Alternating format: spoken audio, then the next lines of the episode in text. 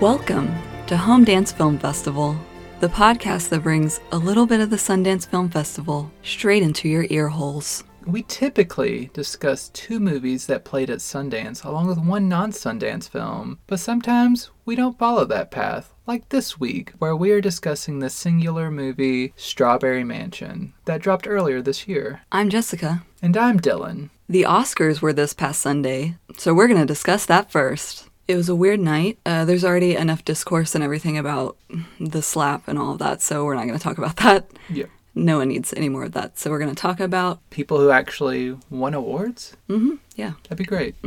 now, before we even get too deep into it, we just got to address the most joyous moment of the night for you.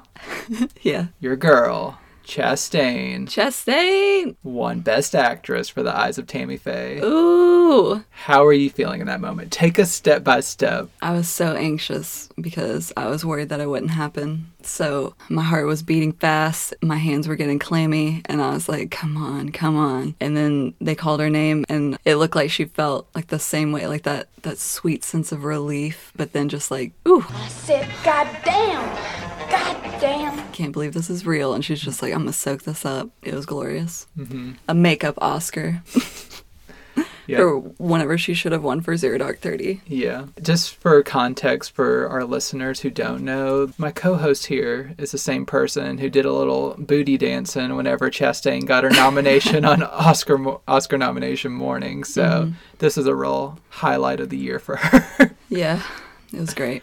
And she did deserve it. I mean, I loved a lot of the women in this category, but not only was her performance great, but she's earned it as well, like with all of her work. But even if it's just like in a vacuum this year, I think she gave the best performance. Ooh, Yeah. strong words. I'm just saying. I've just seen so many people disagree with that, so I guess I've gotten used to people being like, boo. I think because they don't like the movie as much. Yeah, I'm not one typically for transformative performances automatically being like Oscar winners. Like, I don't think everyone who puts on makeup should win an Oscar just for putting on makeup, but Yeah. I think that she went a little bit deeper. So I was happy that she got rewarded. Yeah, she's been working on it for a long time. Mm-hmm. This one at least. Mhm. It just happened to be one of those movies where she had to put on a bunch of makeup. this is like, I mean, not the first one that she's been super transformed because she had to do some kind of transforming for Molly's game, like the wig and everything and makeup. But this is like, I think, the first really hardcore makeup heavy thing that she's done. Yeah. And it paid off. yeah, I've seen some commentary about they couldn't really believe that she was Tammy Faye. It just looked, I mean, she looked like herself, they said. So it was like a, a prettier Tammy Faye. So they couldn't really get into it, but I was just like, nah. She was into it. She had the voice, everything. I mean, yeah, you can tell it's Jessica Chastain, but she did a good job disappearing into it, Yeah, we watched the original documentary, The Eyes of Tammy Faye, and like I which also played at Sundance. Mm. yeah, and I think she got as close as someone can get to that character. Like she wasn't like Nicole Kidman and Being the Ricardos. Like she actually yeah. disappeared more into the role. Yeah, I think so too. We could go on for hours about our Chastain love. Maybe we should stay on brand and address the fact that a Sundance premiere for the first time ever Yeah. won Best Picture. Yeah.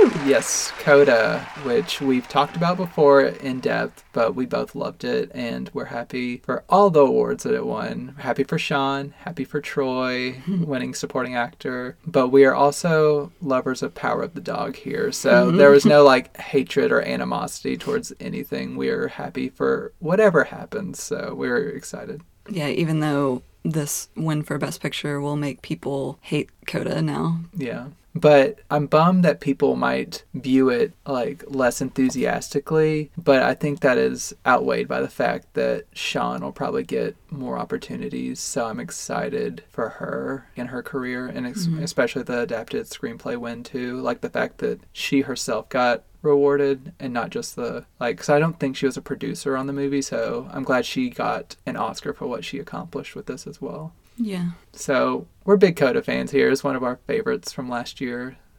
Really love that Troy one. That was Yeah. great. hmm The moment with his speech, whenever his interpreter started choking up whenever he was talking about his dad, that really got to me. Yeah. because I couldn't tell if it was his regular interpreter, so he knew him, or if it was just like he was getting so lost in the moment and the emotion that he just lost it with him. I th- think it was his. It sounded like his interpreter from the other shows, so I think he like has that relationship with him. It was very sweet. So, any other wins you were really excited about, or that you were disappointed by? Well, I was very disappointed, but I already knew this would happen going in that Kirsten didn't win, Kirsten Dunst, Mhm. for supporting actress because I just really want her to get one. And she deserves it. She's long overdue. So it's just disheartening. But not saying that Ariana is awful or anything. Just, I would prefer that Kirsten get it. Yeah, and also another Power of the Dog loss that was disappointing was best cinematography Yeah. for Ari Wegner because Yeah. Power of the Dog so expertly shot, and I mean Dune is also great, but yeah. Power of the Dog, Yeah. chef's kiss. Dune looks good, but it's like a bunch of sand flying everywhere. And you're like, yeah, this looks good. It looks futuristic. But the power of the dog looks beautiful. It's like a painting. Every shot is a painting. You're gonna make us shed some listeners. and Dune is just some sand movie. Hey, I didn't dislike Dune. I like it. But I think objectively, the power of the dog is more pretty than Dune. yeah, I would agree. Hmm Dune pretty much steamrolled all the tech Yeah. nominations. Yeah. Oh, very happy that Jane Campion won for Best Director. Yeah, if it was gonna only win one, which is insane, it hasn't happened since Mike Nichols with The Graduate. Mm. Then I'm glad she got something. Because if Power of the Dog would have been shut out completely, that's sad. Yeah. Yeah. yeah. Now um, we have, is it four women who have one or three? Three, I think, because I think it was Kathryn Bigelow was the first for Hurt Locker, and then Chloe and uh, Jane. Jane. Wow. It's an abundance of riches. wow. Yeah. like three in like 93, four years, something like that. It was the 94th, I'm pretty Okay. sure. Yeah. All right, let's slow down. Two back to back years. Yeah. I was just thinking about this the other day that it's insane that we're almost at 100 of these things and minorities and women are just still barely catching up in certain categories. Yeah. Wild. Did you enjoy seeing Queen Bey open up the show? Oh yes, that was lovely. I saw a clip from someone who was was one of the dancers and she was talking about how yes, it was pre-recorded, but the vocals were live. Mm-hmm. The whole production was on a roof and then they all looked like a tennis ball, like the colors and everything. Hmm. So that could not have fit inside on that stage with the ceremony. Yeah. So I get why she did it. She has she always has to be like this huge production. Mm-hmm. But yeah, it was great. I miss her very much. She hasn't been doing a lot of things like that lately because she's been doing her clothes stuff. So Yeah, so between Chastain and seeing Beyonce, it was a good night for like major like female figures in your life. hmm didn't get a lot of shots of Kristen Stewart hanging out, but In her shorts. yeah, it was great. Just got a few. I saw a picture later of Chastain and Kristen talking, Mm-hmm. and she was just standing there in her shorts, and I was like, Kristen, you're so wild. Love it. Yeah. Oh, also, I learned that that picture of Nicole Kidman where she's like freaking out, like that reaction shot, that was not in reaction to the slap. It was in reaction to her seeing Jessica Chastain. Aw. And I was like, that's so sweet. it was during the awards that they gave out before the official ceremony. And she saw her and she reached out her arm, like, like come here. And they went over and she talked and hugged her and everything. And I was like, that's so sweet. I love that. Just the pure joy on her face. Love it. Just seeing a friend. hmm It's like, get over here, girl. get your ass over here. Give me a hug. I loved it. Yeah. Um, I also want to give praise to the three hosts because everyone was down on, especially Amy Schumer before going into the night. And I wanted to say, I think everyone did a great job. hmm And anyone who thinks that the uh, Kirsten Dunst thing was real, like a real slight, just get out of here. Just know what comedy is. You're I mean, even if you didn't think it was funny, just know she was not disrespecting her. That's ridiculous. Yeah, it's just one of those weird Oscar bits Yeah. they do to take up time. Yeah. I'm glad that more people got to see. I mean, people knew who Regina Hall is, but like after we saw her in Honk for Jesus, Save Your Soul, it's this year's Sundance. So I'm excited for people to see that later this year. Mm-hmm. And it's just like, I'm hope people are getting excited. A big year for her. Yeah. So I hear that you may have watched something that you'd like to mention briefly. Yes, very briefly. I won't take up too much of our time. Uh, yeah, because one of the reasons we haven't been releasing episodes recently is because we've just been super busy and it's hard to find time. So I don't want to take up this entire night. Busy is code word for lazy. You don't have to tell people our business, okay? Um, but yeah, I was lazy over the weekend and dove into this really fun new release from Arrow Video called the Yokai Monster Collection, which you saw me like you breezed through the den a couple times and saw me watching this.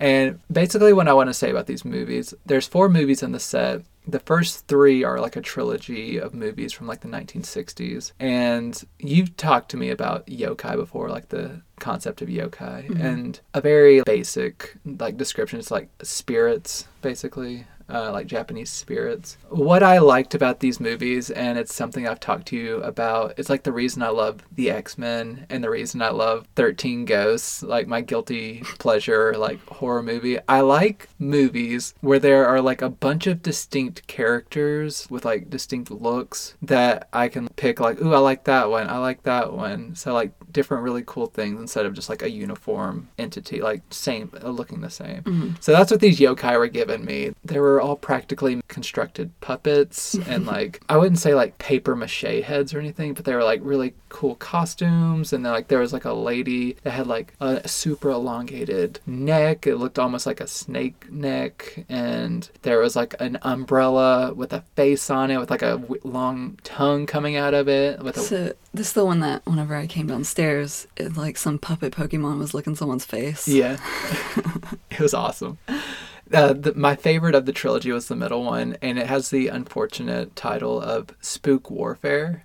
But um, I, it was a lot of fun because it had the most yokai in it, and it was like these group of yokai against this one like malevolent force that had rolled into town. And then there's a fourth movie, uh, like it's more modern, it's from like the early 2000s, from director Takashi Miike, who's made a lot of like super violent stuff like Ichi the Killer and a bunch of other stuff. But he made this movie that's basically like a Japanese version of the never ending story, but with yokai. Um, the CGI kind of is, it ruins it a little bit for, for me, but it's like a decent watch for like a kid's film. But that original trilogy, it's a lot of fun. So if you want like silly, kind of like Pokemon esque fun with a like a little edge of spookiness, just a little, a little spooky, I would recommend the Yokai collection from Arrow Video. It's really fun and full of special features and like audio commentaries and a 40 minute documentary on yokai. So it's a good release. Whenever I think about yokai, I always think about one of my very favorite anime shows, Kami-sama Kiss. Oh, yeah. It deals a lot with yokai, and that's like the lighter side of it. Mm-hmm. But then also, I listened to a podcast episode for Halloween that deals with really scary yokai. So Mm-hmm. it's half and half, I guess. Yeah, the second season of the AMC show, The Terror, dealt with yokai, and um, it's highly recommended if you like if you want something spooky dealing with it, mm-hmm. Because they can get pretty freaky. Mm-hmm. for sure. but you know what's not freaky? Hmm. Dancing. that's true, unless you're doing the thriller dance. Ooh, you got me there. but would you want to do the Sundance? I think I might. Let me limber up.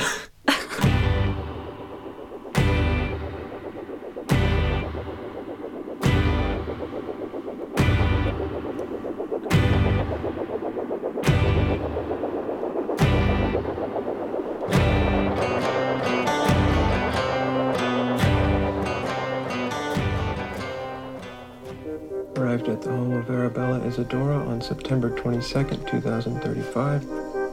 I'm here to perform a preliminary audit. It appears we have no tax records for you or your property. And I couldn't help but notice all the tapes have been not updated to the new format. You know, the air sticks became mandatory seven years ago. I guess I lost track of time. I will begin my audit immediately.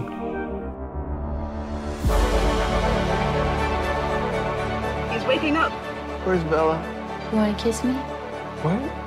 Do you believe that your dreams are your own? Of course. Strawberry Mansion premiered in the next section at the 2021 Sundance Film Festival. It was written and directed by Kentucker Audley and Albert Birney. It stars Kentucker Audley, Penny Fuller, Grace Glowicki, and Reed Birney. In a future where the government records dreams and taxes them, a dream auditor gets caught up in the dreams of an aging eccentric. I really enjoyed this movie. I had high expectations because I really love things that involve dreams and sleep and whimsy. Whimsy. Whimsy. so it didn't let me down. It's just great fun. What's interesting is we watched another movie starring Kentucker Audley, also involving sleep, shortly after this one. So I was really excited about that one too. And I kind of liked this one a little bit more on first watch than that one. The other one is called Solid Night, and that one I think is more of a grower because the more that I think about it, the more that I like it. But like first watch, I liked Strawberry Mansion more. Hmm. I just think it's really fun and I like how the story progresses and what it's about. It has a lot of sci fi elements, but also fantasy, and it's very much like watching an 80s fantasy movie. Mm-hmm. It has the practical effects, which they did on purpose because they really like those, the filmmakers. And the way that it looks is very, it looks kind of old. It has that film grain because they did that transfer from digital to 60 millimeter. Mm-hmm. If you like Eternal Sunshine of the Spotless Mind, you will definitely like this one. It's all dream logic y, and you just gotta let it take you where it's gonna take you. It's one of those things where you can't just try to figure it out as you go because nothing, you're not gonna, there's just random stuff. Yeah. So that's what's fun about it. And there's like a love story woven through it. It's like the through line, and it's really pretty. Yeah, I was also quite intrigued by this movie. If for those who listened to our episode about Christmas again, this is the same actor who was in that Kentucker Audley. I enjoyed that movie quite a bit, and I liked this movie even more, even if it doesn't have the kind of bittersweet Christmas spirit surrounding it, uh, which elevated that one. The more I think about this movie, the more I seem to appreciate it and like enjoy it. Yes, you can compare this to Eternal Sunshine for a number of reasons, um, but uh, I agree with you whenever you say you, you kind of just had to let things happen. Like if you if you are not the type of person who will just allow yourself to just enjoy unexplainable things, you won't like this movie. You're like, why is this person look like this all of a sudden, or why is this happening? And knowing that you won't really get that explanation besides just like it's what someone is dreaming of, then you have to know what you're getting into with this movie. Yeah, it's weird. yeah.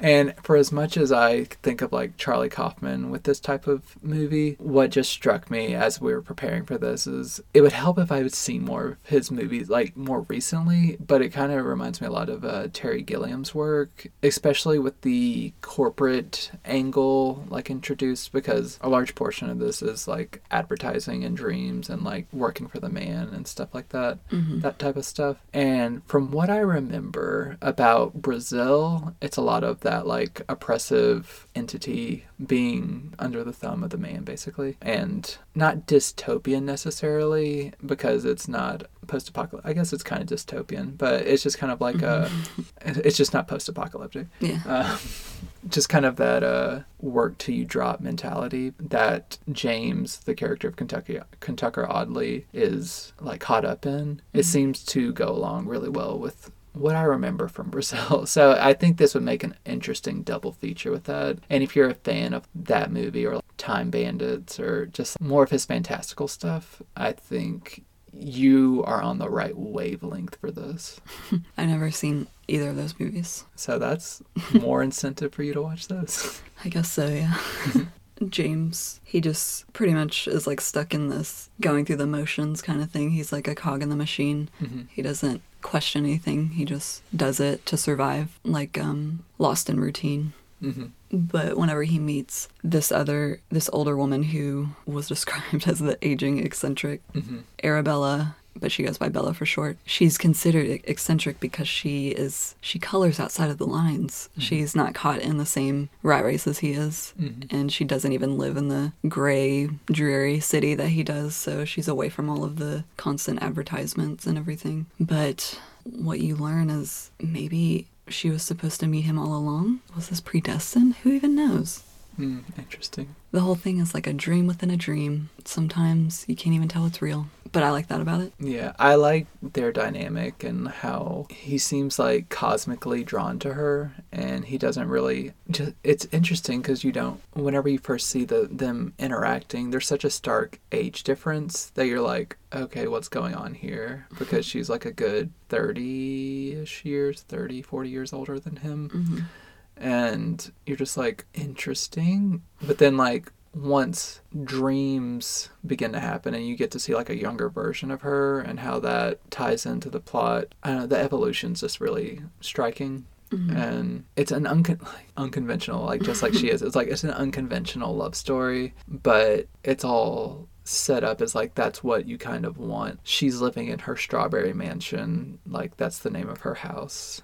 I like that it seems to have like a bunch of different influences, but the things that I think of aren't their influences, but it just makes me think about it mm-hmm. because I like them. Like how it does remind me of Fahrenheit 451 a little bit, how the government is so in your brain and controlling. Just like in this world, in this movie, it's trying to control you to be a good consumer, just constantly feeding you advertisements and what you think you may need. Because I, I do like sci fi a lot, so I like that element. It's eerie, which is a nice touch. And then, like I told you before, it reminds me a lot of Stardust for some reason. Oh yeah. That movie that it seems like no one really saw except for me and my friends. Mm-hmm. I think it was like 2007 that it came out, where he's going into this other magical world to find the fallen star who is Claire Danes mm-hmm. to bring it back to impress a girl to win her love. But it's like this whole fantastical journey through this world, and he changes and grows, and, and then he comes back to the normal world, and he's like, What am I doing this for? He leaves that world, and then he learns what is out there. He wants to go home, but he's changed, so he doesn't really fit in home anymore, and he's better outside of it. And this one in Strawberry Mansion, it's like that. He doesn't really fit in his old world anymore, which isn't a bad thing. So I like all those connections, but I also really like those movies, so it makes sense. Yeah. Another connection. I, we were talking And about books, I should say. True. we were talking about this recently. I can't remember the movie we were talking about, but there were moments of this movie that reminded me of Idiocracy. Um, because if you can help me remember this, what is the flavor that they introduce at the beginning of the movie at the drive-through? They're like, "Do you want to try this shake or something or this drink?" And it's like some like weird combination of flavors, and he's like, "Why would anyone try that?" And he's just like, "No, okay, give it to me." yeah, I can't. In the movie, Yeah. yeah, it's like a it's like a milkshake with like gravy and Yeah, yeah. chicken. Yeah, yeah, yeah. I think like ground up or something. Yeah, it's like a gravy or like think turkey dinner or something like that, milkshake. Yeah. And he's just like, Ugh, sounds disgusting. Yeah, I'll try it. Yeah. okay, I will try that. yeah, it just kind of reminded me of something you'd see in Idiocracy. Yeah. It makes me think of like Mountain Dew or whatever, the drink that they're all obsessed with. Mm. Oh, yeah. That they water the crops with, and they're like, I don't know why it doesn't grow. and he's like, because you need water.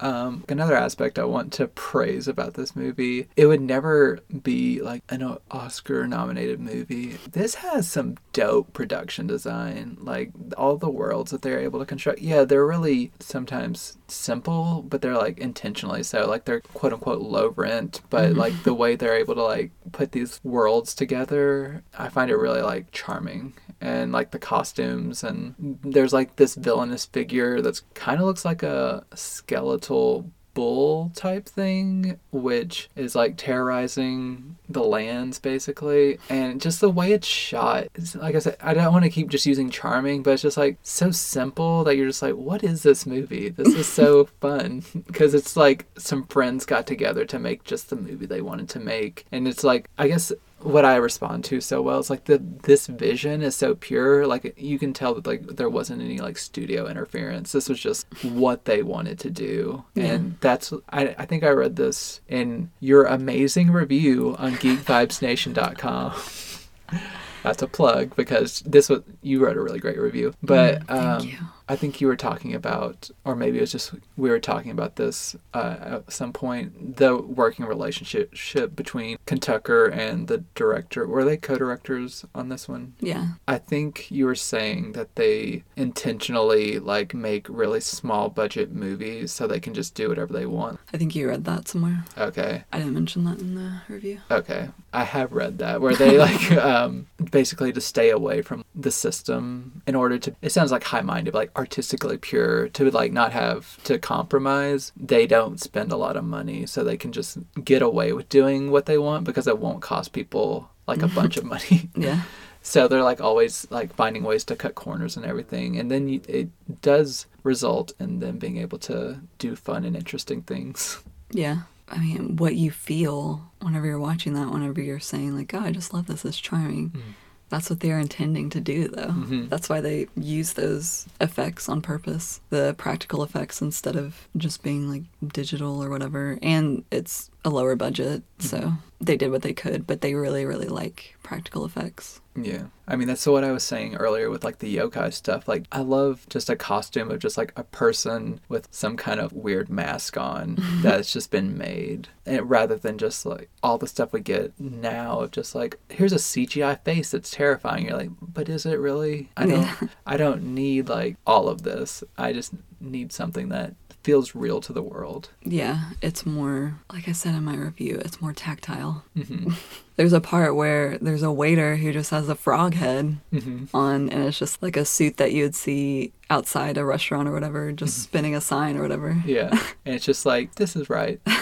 and I think you're talking about the like potato, uh, escaping by potato or something like that. Yeah, that's that's like my um, comparison or example, like Dream Logic. Oh, yeah. Because like their whole journey, whenever they're trying to get back to where they need to be, Mm-hmm. like Strawberry Mansion, away from all the evil people and evil forces, all this weird stuff happens. But then like to get out of it, it's just like weird logic. So I was just saying like whenever you're in a dream and you're in a plane and it's just crashing down to the earth, and then suddenly you're like, oh right, I have a potato in my backpack. I'll use this, and it levitates for some reason. So it's just weird. It just happens. Yeah. One of my favorite unexplicable scenes. I'm not gonna like spoil this or anything, but I'll just tell like the setup. There's a part where the James character is trying to rescue Bella, who's been chained up, and just the way that plays out, I was just on edge so much. But I was just like, is this happening right now?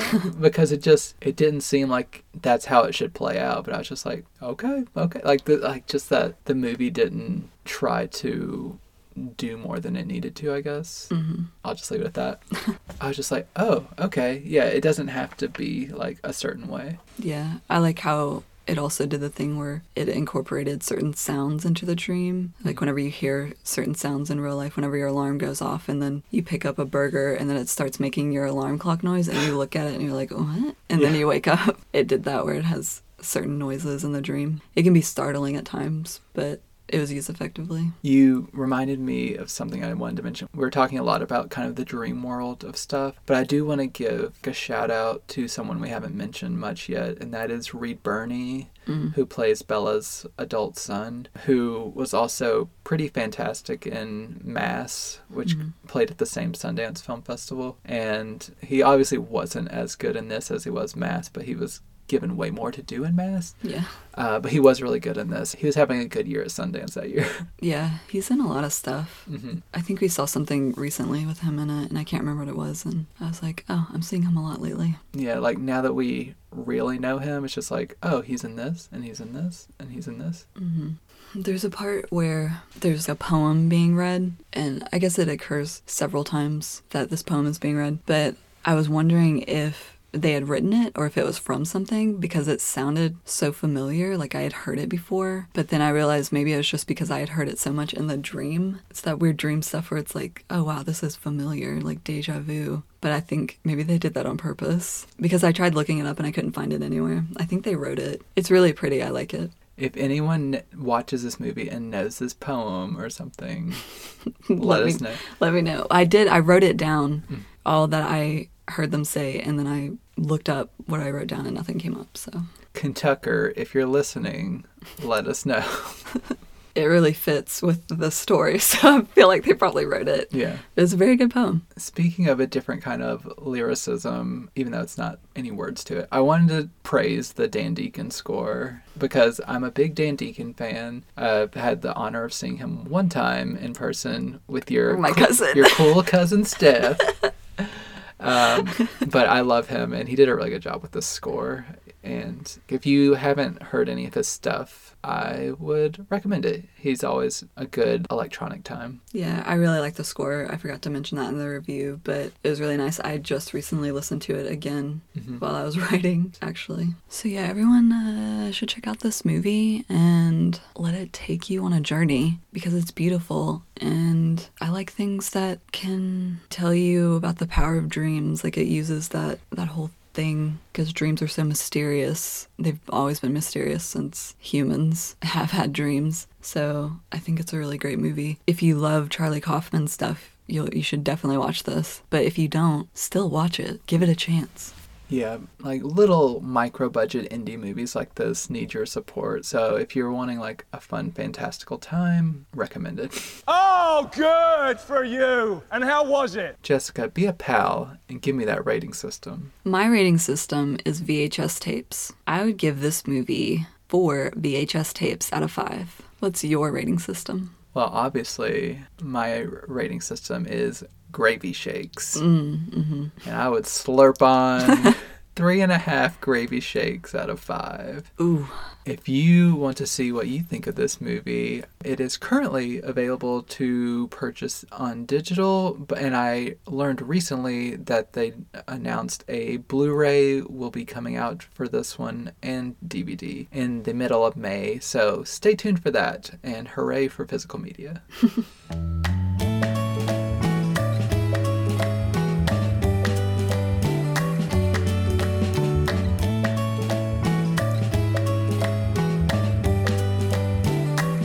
Thank you for joining us for this episode of Home Dance Film Festival. Join us again next time when we'll be discussing something or other that'll probably be pretty cool. If you have any thoughts or opinions about the show or movie suggestions, you can write us at homedancepod at gmail.com or follow us on Twitter and tweet at us at homedancepod. If you enjoyed the show, you can leave a rating or a review. And if you do not like the show, I don't know, just maybe I don't want to hear from you. And I'm just gonna say, like, I get it. Like, I get it. I get it, but I don't need to read it, okay? Yeah, for sure. God bless you. But if you must tell me what you think, you can follow me on Twitter and Instagram at Dylan Gonzalez 2. You can also find me publishing reviews almost daily at geekvibesnation.com. You can follow me on Twitter at justthen0 underscore. I changed my handle because I get bored sometimes. Hmm. So I gotta change it up. And you can also find me contributing to geekvibesnation.com. Yes, like I said, if you want to read her Strawberry Mansion review or her Saul at Night review, both of those are aces. Ooh, tops. Thanks. We are proud to be a part of the Geek Vibes Nation podcasting network. Original music for the show is provided by Andrew Carroll, who can be found at musicbyandrewcarroll.com. Original artwork for the show is provided by Ben Belcher, who can be found on Instagram at The Art of Ben Belcher. I've been Dylan. And I've been Jessica. Order up for a hot gravy Sunday? Oh, that's me. Can you put a little extra gravy on the side? Make it extra hot. Oh, yes, ma'am, I can. We are truly blessed. Bye.